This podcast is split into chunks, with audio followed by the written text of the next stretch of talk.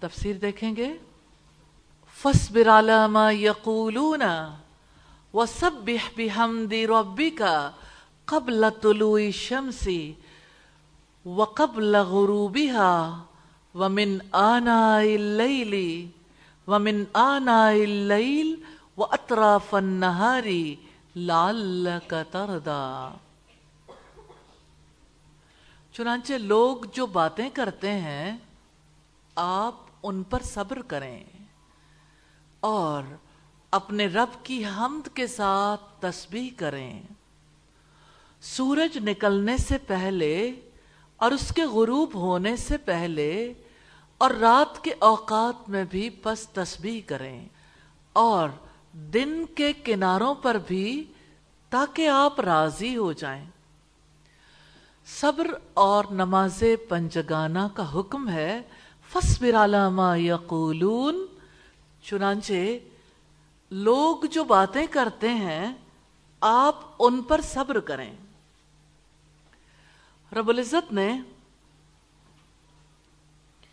نبی صلی اللہ علیہ وسلم کو حکم دیا ہے کہ لوگوں کی باتوں کی وجہ سے جو تکلیف آپ کو پہنچی ہے، آپ اس پر صبر کریں۔ رسول اللہ کو تکلیف کب پہنچتی تھی جب لوگ رسول اللہ سے قیمتی موتی سنتے تھے؟ جب آپ سے رب کی باتیں سنتے تھے تو آپ کو کاہن کہتے تھے، جادوگر کہتے تھے، شاعر اور مجنون کہتے تھے۔ تو آپ کو حکم دیا گیا کہ ان کی باتوں پر دل برداشتہ نہ ہوں، لوگوں سے توجہ ہٹا لیں، رب کی طرف رجوع کر لیں۔ اور اس کی تسبیح کریں۔ وہ سب بحمدی ربی کا قبل طلوع شمسی و قبل غروبی اور اپنے رب کی حمد کے ساتھ تسبیح کریں سورج نکلنے سے پہلے اور اس کے غروب ہونے سے پہلے۔ یعنی اللہ تعالیٰ کی پاکی بیان کریں، فجر کی نماز پڑھیں اور سورج غروب ہونے سے پہلے عصر کی نماز پڑھیں۔ تسبیح سے مراد پانچ نمازیں ہیں۔ وہ سب بحمد دی ربک یعنی سلی ربک اپنے رب کے لیے نماز پڑھو وَعْمَلْ بِحَمْدِ رَبِّكَ۔ اور اپنے رب کا شکر ادا کرو یعنی اچھے عمل کرو، اس کے احکامات کی پابندی کرو۔ یہ تفسیر سمرقندی کی روایت۔ سیدہ جریر بن عبداللہ بجلی فرماتے ہیں، ہم نبی صلی اللہ علیہ وسلم کی خدمت میں موجود تھے۔ آپ نے چاند پر ایک نظر ڈالی۔ آپ نے کبھی چاند دیکھا ہے؟ پھر آپ نے فرمایا، آپ کے تعلیم دینے کا طریقہ کار دیکھیے۔ پھر فرمایا، تم اپنے رب کو آخرت میں اسی طرح دیکھو گے جیسے اب چاند دیکھ رہے ہو۔ تو لوگوں کے دل کی کیا حالت ہوئی ہوگی؟ اس کو دیکھنے میں تم کو کوئی بھی زحمت نہ ہوگی۔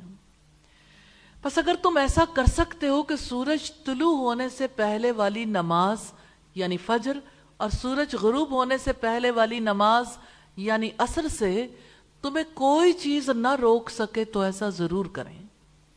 پھر آپ نے یہ آیت تلاوت فرمائی پس اپنے رب کی حمد اور تسبیح کرو سورج طلوع ہونے اور غروب ہونے سے پہلے۔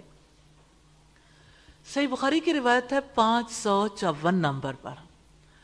سیدنا امارہ بن رویبہ بیان کرتے ہیں کہ رسول اللہ نے فرمایا وہ شخص دوزخ میں کبھی داخل نہیں ہوگا جس نے نماز ادا کی طلوع آفتاب سے پہلے اور غروب آفتاب سے پہلے یعنی فجر اور عصر کی نماز۔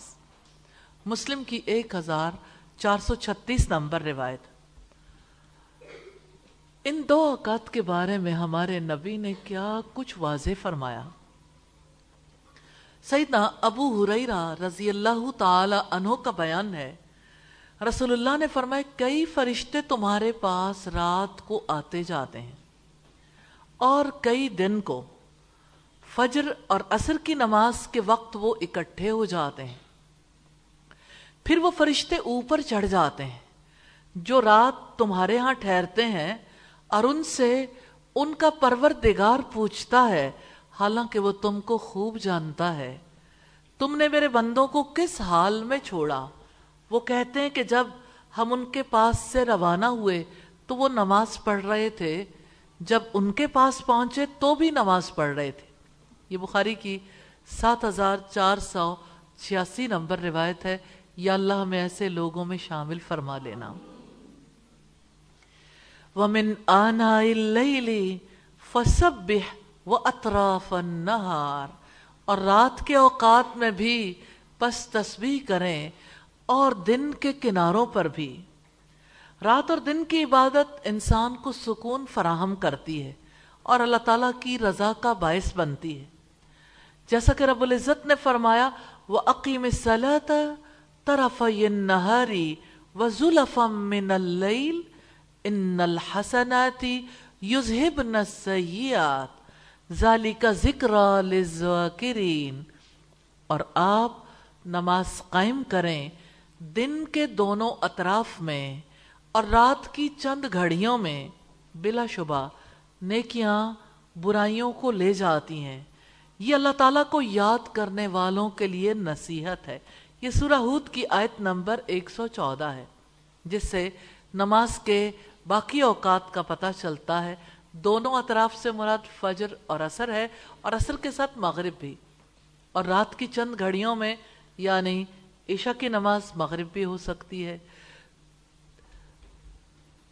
اور پھر فرمایا اللہ کا تردا، تاکہ آپ راضی ہو جائیں۔ یعنی اگر آپ اس پر عمل پیرا ہوئے، تو شاید آپ اپنے رب کے عطا کردہ دنیاوی اور اخروی ثواب پر راضی ہو جائیں۔ آپ کو اطمینان قلب ملے، اپنے رب کی عبادت سے آپ آنکھیں ٹھنڈی کریں اور ان کی اذیت رسانی پر اس عبادت کے ذریعے سے دل کو تسلی ہو، تب آپ صلی اللہ علیہ وسلم کے لیے صبر بہت آسان ہو جائے گا۔ اس سے مراد ہے کہ جو مقام آخرت میں آپ کو ملے گا، امید ہے آپ کا نفس اس سے راضی ہو جائے گا۔ جیسا کہ فرمایا، وَلَسَوْفَ يُؤْتِيكَ رَبُّكَ فَتَرْدَى۔ اور جلدی تیرا رب تجھے اتنا دے گا کہ آپ خوش ہو جاؤ گے۔ یہ سورہ زہا کی آیت نمبر پانچ ہے۔ سید ابو سعید خدری بیان کرتے ہیں کہ رسول اللہ نے فرمایا، اللہ تعالیٰ فرمائے گا، اے جنتیوں، تو وہ کہیں گے، اے ہمارے رب، ہم بار بار تیری خدمت میں حاضر ہیں۔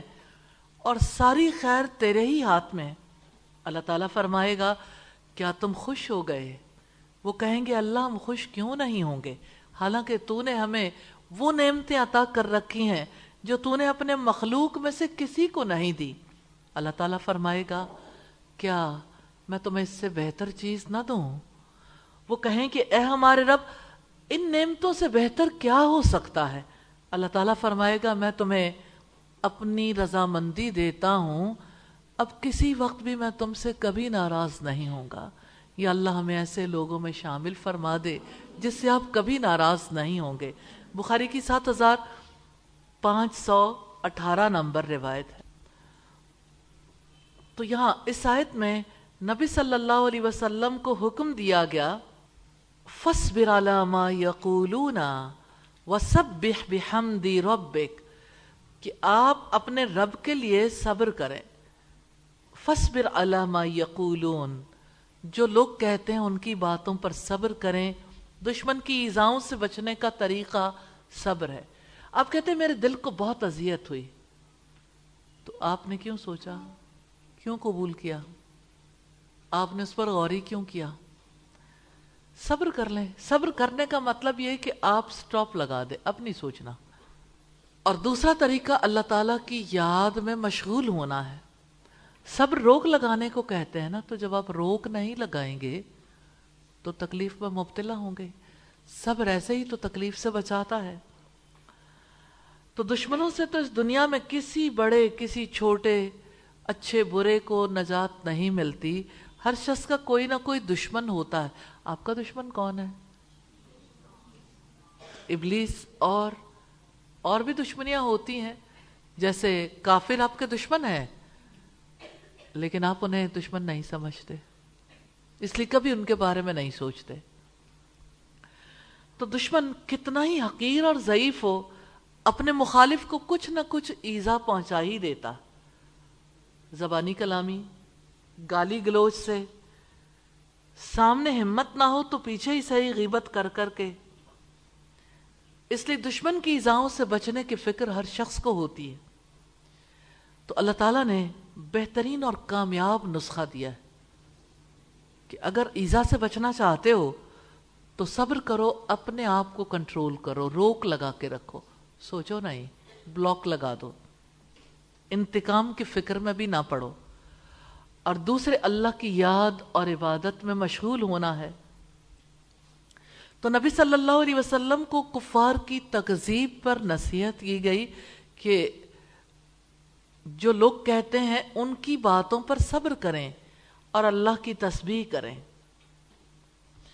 تسبیح اور نماز کی تلقین مکی دور میں انتہائی سخت حالات میں کی گئی۔ اس سے پتہ چلتا ہے کہ نماز اور ذکر مومن کی ڈھال ہیں۔ اسی سے فتوحات کے دروازے کھلتے ہیں۔ اسی سے اطمینان نصیب ہوتا ہے، اسی سے راستے ہموار ہوتے ہیں۔ پھر فرمایا، ولا تمدن عینیک الی ما متعنا به ازواجا منهم زہرت الحیات الدنیا لنفتنہم فیہ ورزق ربک خیروں و ابقا اور آپ نظر اٹھا کر بھی نہ دیکھیں۔ اس کی طرف جو ہم نے ان میں سے مختلف قسم کے لوگوں کو سرو سامن دیا ہے۔ دنیا کی زندگی کی زینت ہے۔ تاکہ ہم انہیں اس آزمائش میں ڈالیں اور آپ کے رب کا رزق ہی بہتر اور زیادہ باقی رہنے والا ہے۔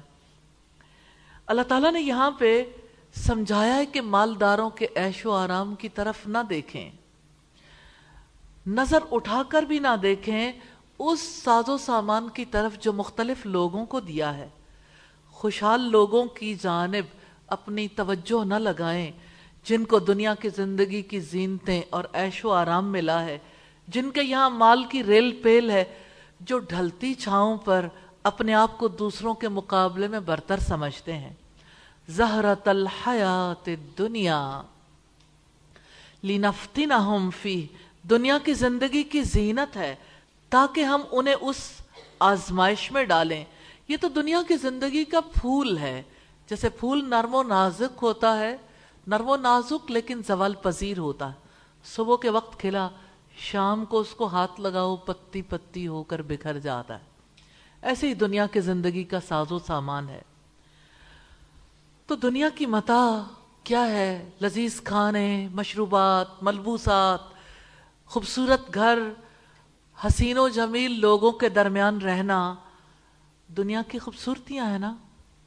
تو اللہ تعالیٰ سے روگردانی کرنے والوں کی نظریں دنیا پر جم جاتی ہیں۔ اور دنیا تیزی سے گزر جاتی ہے، اپنے چاہنے والوں کو بے موت مار دیتی ہے۔ دنیا سے محبت کرنے والے نادم ہوں گے اور ندامت اس روز کوئی فائدہ نہیں دے گی۔ جب سب اللہ تعالیٰ کے حضور حاضر ہوں گے اس دن اپنی کمائیگی کا علم ہوگا، لیکن کوئی عمل کام نہیں آئے گا۔ اللہ تعالیٰ نے دنیا کو فتنہ اور آزمائش بنایا ہے تاکہ وہ یہ جانچ سکے کون اچھے عمل کرتا ہے۔ رب العزت نے فرمایا، انا جالنا مال الارض زینت اللہ لِنَبْلُوَهُمْ أَيُّهُمْ أَحْسَنُ عَمَلًا۔ یقیناً ہم نے زمین پر جو کچھ ہے اس کی زینت بنایا ہے، تاکہ ہم انہیں آزمائیں کہ ان میں سے کون بہتر عمل کرنے والا ہے۔ یہ سورہ القاف کی آیت نمبر سات ہے۔ وَرِزْقُ رَبِّكَ اور آپ کے رب کا رزق یعنی دنیا میں جو نعمتیں بھی اللہ تعالیٰ نے عطا کی ہیں، اور ان میں سے افضل نعمتیں وہ ہیں جو سلامتی والی زندگی کے حصول کے لیے کام آنے والی ہیں۔ جانتے ہیں کون سی ہیں؟ علم، ایمان، عمل سوال اور دعوت۔ پھر فرمایا، خیر بہتر ہے یعنی علم اور عمل سوال والی زندگی مالداروں کی زندگی سے بہتر ہے۔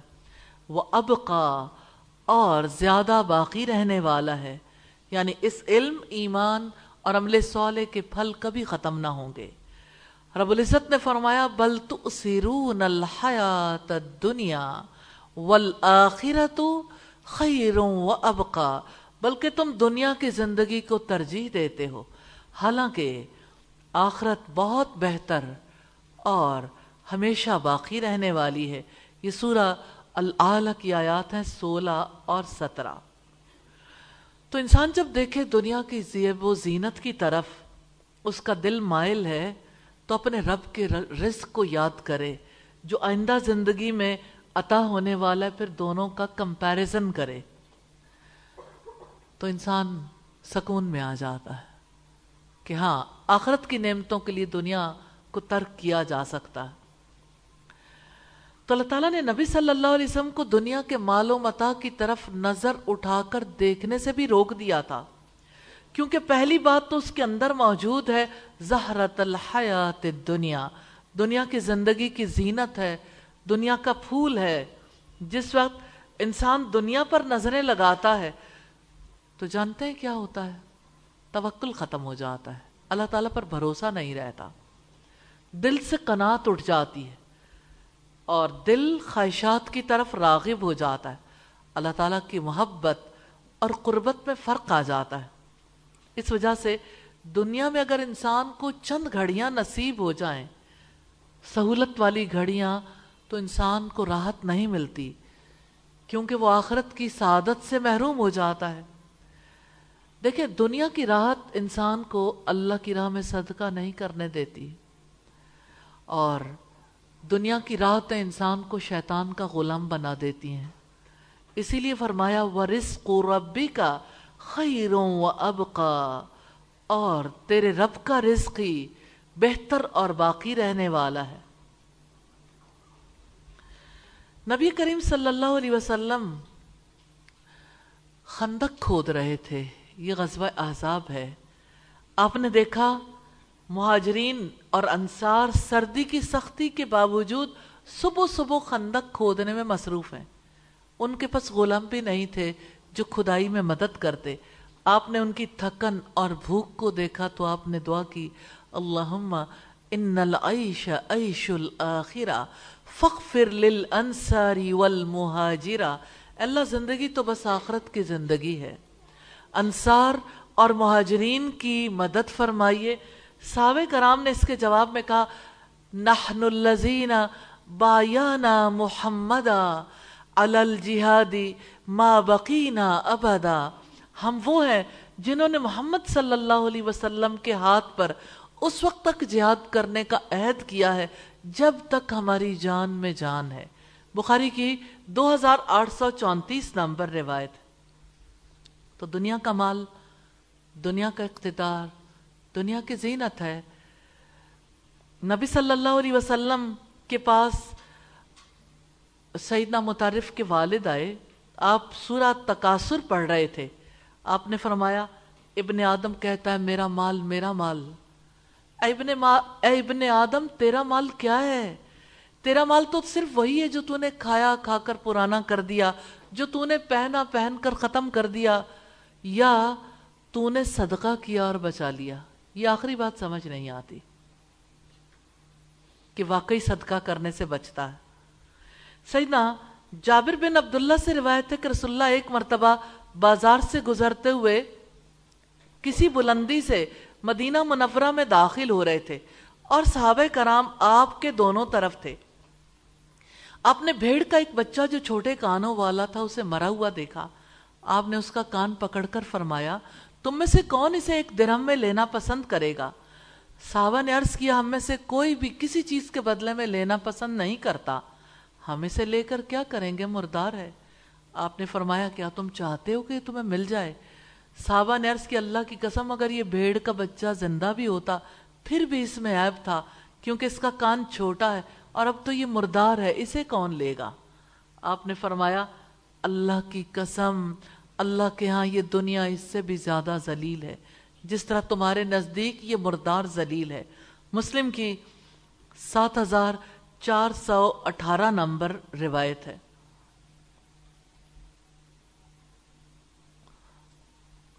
سعید ابو سعید خدری سے روایت ہے، رسول اللہ نے فرمایا، دنیا بڑی میٹھی اور پرکشش ہے۔ بے شک اللہ تعالیٰ تم کو زمین میں جانشیں بنائے گا۔ پھر دیکھے گا کہ تم کیسے عمل کرتے ہو۔ اس میٹھی اور پرکشش دنیا سے بچ کر رہو اور عورتوں سے بھی محتاط رہو۔ کیونکہ بنی اسرائیل میں سب سے پہلا فتنہ عورت کی وجہ سے پیدا ہوا۔ صحیح مسلم کی چھ ہزار نو سو اڑتالیس نمبر روایت۔ سیدنا ابو حریرہ سے روایت ہے، رسول اللہ نے فرمایا، دینار اور درہم کے بندے آج کے دور میں اگر دیکھیں تو ڈالر اور پاؤنڈ کے بندے، عمدہ ریشمی چادروں کے بندے، سیاہ کملی کے بندے تباہ ہو گئے کہ اگر انہیں دیا جائے تو وہ خوش ہو جاتے ہیں۔ اور اگر نہ دیا جائے تو ناراض رہتے ہیں۔ بخاری کی چھ ہزار چار سو پینتیس نمبر روایت۔ سیدنا ابو ریرا سے روایت رسول اللہ نے فرمایا، دنیا مومن کے لیے قید خانہ ہے اور کافر کے لیے جنت ہے۔ تو یہ دنیا ہے جو انسان کو متاثر کرتی ہے۔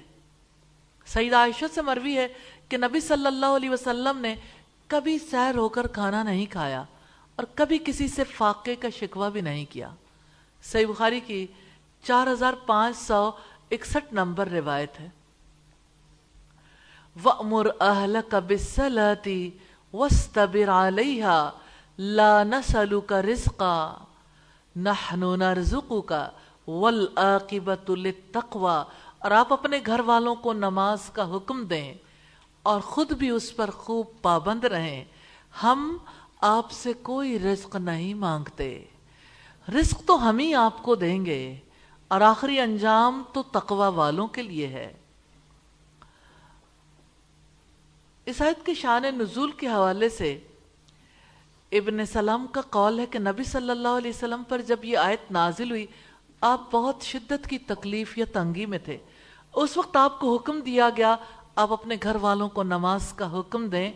اور مالک اور بحقی نے روایت کیا، اسلم کہتے ہیں، سیدنا عمر ابن خطاب رات کو نماز پڑھتے تھے جتنی اللہ تعالیٰ چاہتا، حتیٰ کہ رات کا آخری حصہ ہو جاتا تو اپنے گھر والوں کو نماز کے لیے اٹھاتے تھے اور ان سے کہتے تھے السلام السلات اس وقت یہ آیت پڑھتے تھے، وَأْمُرْ أَهْلَكَ بِالسَّلَاتِ اپنے گھر والوں کو نماز کا حکم دیں۔ یعنی نماز کا حکم دے کر انہیں اللہ کی آگ سے، اس کے عذاب سے بچا لو، خود بھی پابند رہو اور ان پر صبر کرتے رہو۔ ایک مسلمان کا فرض ہے کہ وہ اپنے گھر والوں کو صالح مسلمان بنائے، یہ باہمی یگانگت اور محبت پیدا کرنے کے لیے۔ اس آیت میں آپ صلی اللہ علیہ وسلم کو خطاب ہے تا، حالانکہ یہ بات سب کے لیے عام ہے۔ آپ نے مسلمانوں کو حکم دیا، جب بچہ سات برس کا ہو جائے تو اسے نماز ادا کرنے کا کہو۔ اگر دس سال کا ہونے پر بھی نماز کی عادت نہ پڑے تو اسے مار کر نماز پڑھاؤ۔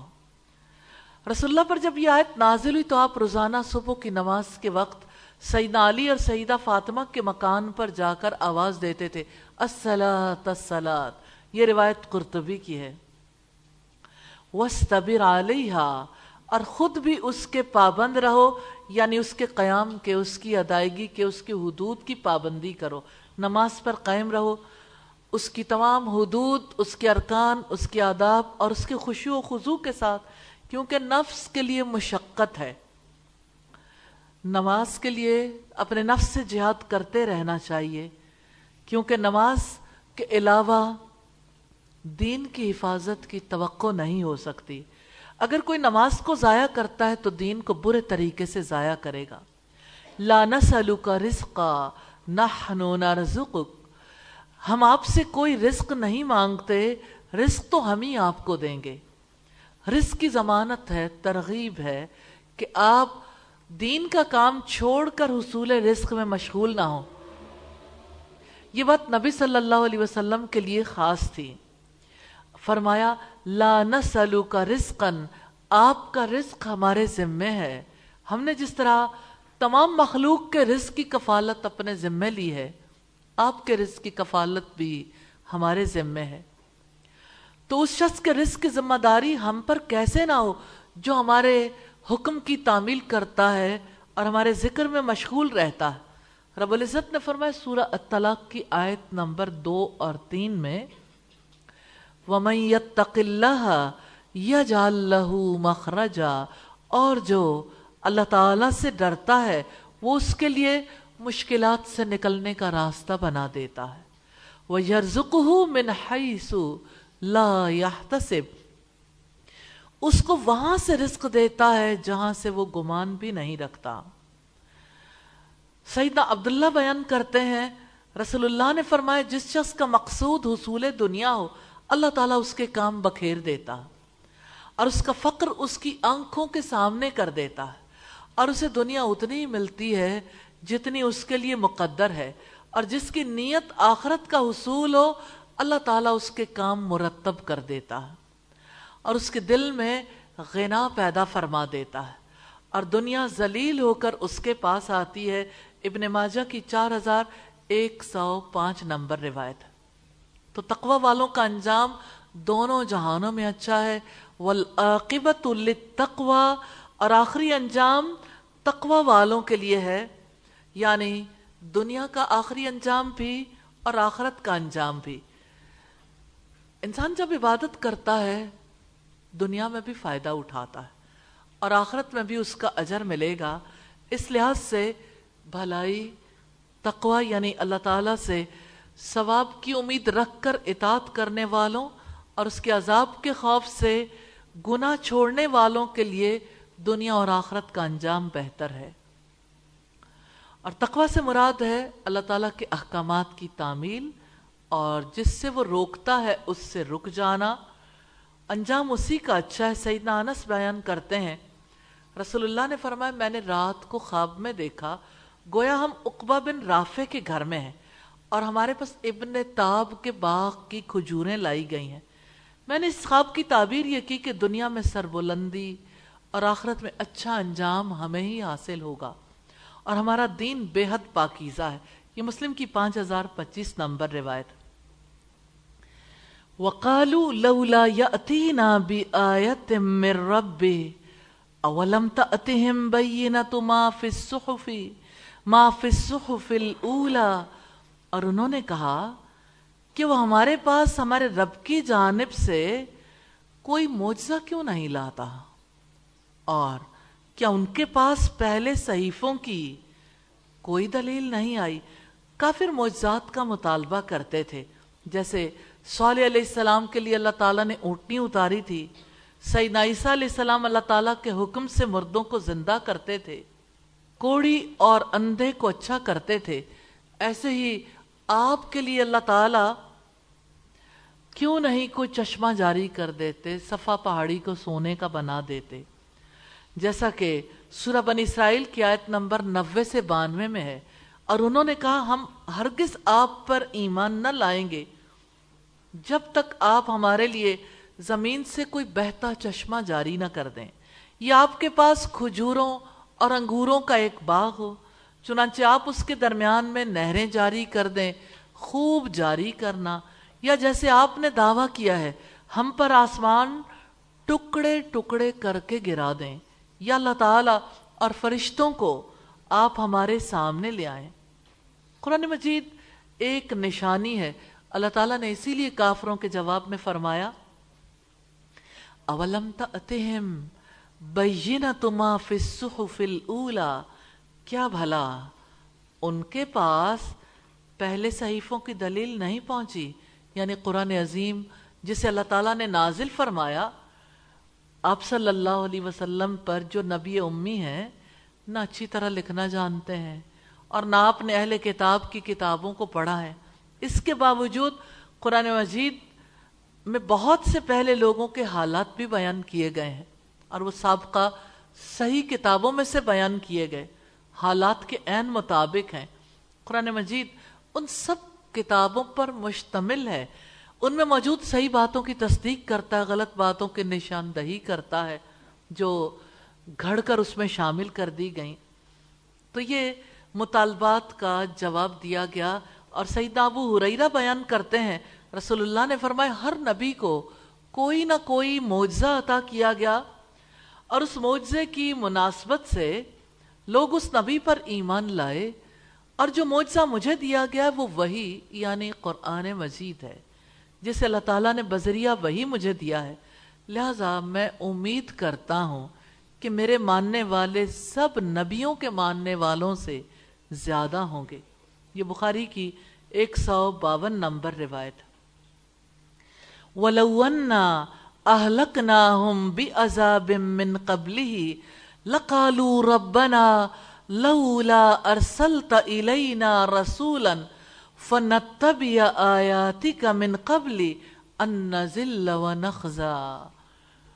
اور اگر ہم اس سے پہلے انہیں کسی عذاب میں ہلاک کر دیتے، تو وہ کہتے کہ اے ہمارے رب، تو نے ہمارے پاس کوئی رسول کیوں نہیں بھیجا؟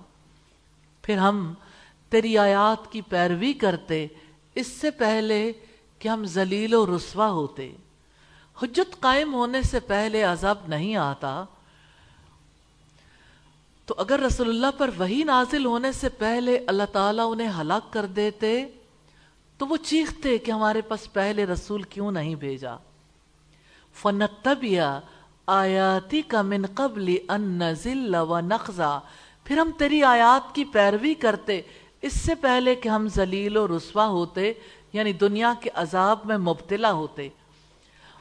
و نقضا یعنی قیامت کے دن آگ میں داخل ہو کر رسوا ہو جاتے، اس سے پہلے ہم رسول کی رسالت پر ایمان لے آتے۔ ان نزلہ سے مراد قتل ہو جاتے یا دنیا میں قیدی بن جاتے، اور نقضہ سے مراد قیامت کے دن آگ میں داخل ہونا، یہ تفسیر بیزاوی کی روایت ہے۔ جب کبھی انسان مصیبت میں مبتلا ہوتا ہے نا، اس کے چودہ طبق روشن ہو جاتے ہیں۔ اس کے سامنے سے گرد و غبار چھٹ جاتا ہے۔ عام حالات میں دل کا احاطہ کیے رکھتا ہے بہت سا گرد و غبار، جس کی وجہ سے حقیقت صاف صاف دکھائی نہیں دیتی۔ جب دھند چھٹ جاتی ہے تو سب کچھ صاف صاف دکھائی دینے لگتا۔ تو جب انسان سے ایسی مصیبت والی کیفیت ہٹ جاتی ہے تو ایسا انسان پھر ویسا ہی ہو جاتا ہے۔ کیونکہ پہلے تو چودہ طبق روشن ہو گئے تھے، اب پھر ویسے کا ویسا سن ہو گیا۔ کل کل متربس فتربسو فستعلمون من اصحاب الصراط السوی ومن اہتدا آپ کہہ دیں، ہر ایک منتظر ہے، سو تم بھی انتظار کرو۔ پھر جلد ہی تم جان لو گے کہ سیدھے راستے والے کون ہیں اور کس نے ہدایت پائی۔ اللہ تعالیٰ فرماتے ہیں، انجام کا انتظار کرو۔ ہر ایک انجام کا منتظر تو ہے۔ مسلمان بھی، کافر بھی۔ دیکھو، کفر غالب آتا ہے یا اسلام؟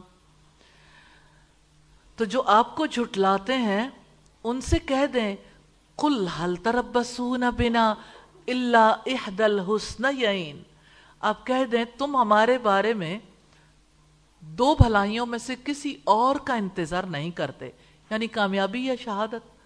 اور ہم تمہارے لیے اس بات کا انتظار کرتے ہیں کہ اللہ تعالیٰ اپنے پاس سے تمہیں عذاب دے یا ہمارے ہاتھوں سے۔ سو تم بھی انتظار کرو، ہم بھی انتظار کرنے والے یہ سورت توبہ کی آیت نمبر 52 ہے۔ فَسَتَعْلَمُونَ مَنْ أَصْحَابُ السِّرَاتِ السَّوِيِّ وَمَنِ پھر جلدی تم جان لو گے کہ سیدھے راستے والے کون ہیں اور کس نے ہدایت پائی؟ یعنی ہر ایک اچھے انجام کا منتظر ہے تو بہت جلد پتہ لگ جائے گا کہ اپنے عمل کے انجام سے، اپنے عمل کے انجام کے اعتبار سے کون کامیاب ہے اور کون ناکام؟ کون عذاب کا مستحق ہے، کون نجات یافتہ ہے؟ اور واللہ یعلم المفسد من المسلح اللہ تعالیٰ بگاڑنے والے کو، سنوارنے والے سے خوب جانتا ہے۔ اور جلدی وہ جان لیں گے جب عذاب دیکھیں گے کہ کون سب سے زیادہ راستے سے بھٹکا ہوا ہے۔ یہ سورہ الفرقان کی آیت نمبر بیالیس ہے۔ تو الحمدللہ یہ تھا پارا نمبر سکسٹین، جس کے پہلے تین رکو ابھی باقی ہیں۔ اور وہ ہم سورہ الکاف کے ساتھ دیکھیں گے۔ کیونکہ سورہ الکاف کی ابتدا کو نہیں دیکھیں گے تو اگلی بات سمجھ نہیں آئے گی۔ اور ہم سورہ بنی اسرائیل میں اللہ تعالیٰ کے احکامات کا پیکج دیکھ رہے تھے۔ تو انشاءاللہ اللہ تعالی کل ہم پندرہواں پارہ دیکھیں گے۔ اور سترویں رکوع کا موضوع ہے، پریشان نہ ہو اور اس رکوع کے چار مین پوائنٹس ہیں۔ نمبر ایک، نبی صلی اللہ علیہ وسلم کو نصیحت ہے۔ یہ نصیحت آپ کے لیے بھی ہے۔ سات نصیحتیں ہیں۔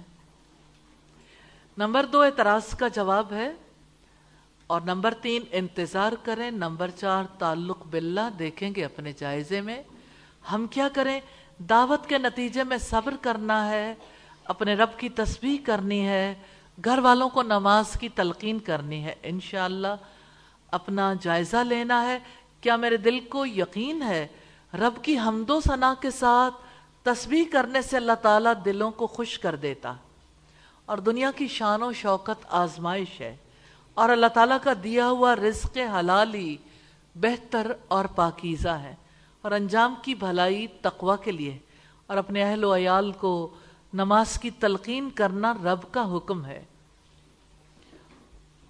مقصد زندگی کی بات ہے۔ ہدایت کا راستہ اختیار کرنا۔ اللہ تعالی ہمارا رب ہے۔ ہم نے دیکھا اپنے جائزے میں۔ رسول اللہ ہمارے رہنما ہے آپ نے صبر کرنا سکھایا، رب کی حمد کے ساتھ تسبیح کرنے سکھائی، نماز کی پابندی کرنے سکھائی، ہدایت کا راستہ اختیار کرنا سکھایا۔ انجام کی بات ہے، بہتر انجام تو اللہ تعالیٰ سے ڈر جانے والوں کے لیے ہے۔ کامیاب لوگوں کے رویے ہیں، صبر کرنا، رب کی حمد کے ساتھ تسبیح کرنا۔ دنیا کے ساز و سامان کی طرف نظر اٹھا کر بھی نہ دیکھنا۔ گھر والوں کو نماز کا حکم دینا، نماز کی پابندی کرنا، اللہ تعالیٰ سے ڈر کر رہنا، ہدایت اختیار کرنا، ناکام لوگوں کے رویے ہیں، رب سے نشانیوں کا مطالبہ کرنا۔ آؤ کچھ کر لیں، انشاءاللہ گھر والوں کو نماز کی تلقین کرنی ہے۔ منزل ہے کہاں تیری؟ کیا میں نے صبر کرنے کا ارادہ کر لیا ہے؟ کیا میں نے اللہ تعالیٰ کی حمد کے ساتھ تسبیح کرنے کا ارادہ کر لیا ہے؟ کیا میں نے نماز کی پابندی کرنے اور گھر والوں کو نماز کا حکم دینے کا ارادہ کر لیا ہے؟ کیا میں نے ہدایت کا راستہ اختیار کرنے کا ارادہ کر لیا ہے؟ الہی، اچھے ارادے کرنے کی بھی توفیق دینا اور ہمیں عمل کرنے کی توفیق عطا فرمانا۔ سبحانک اللہم و بحمدک نشد اللہ الہ الا انت نستغفرک و نتوب الیک۔ السلام علیکم ورحمۃ اللہ وبرکاتہ۔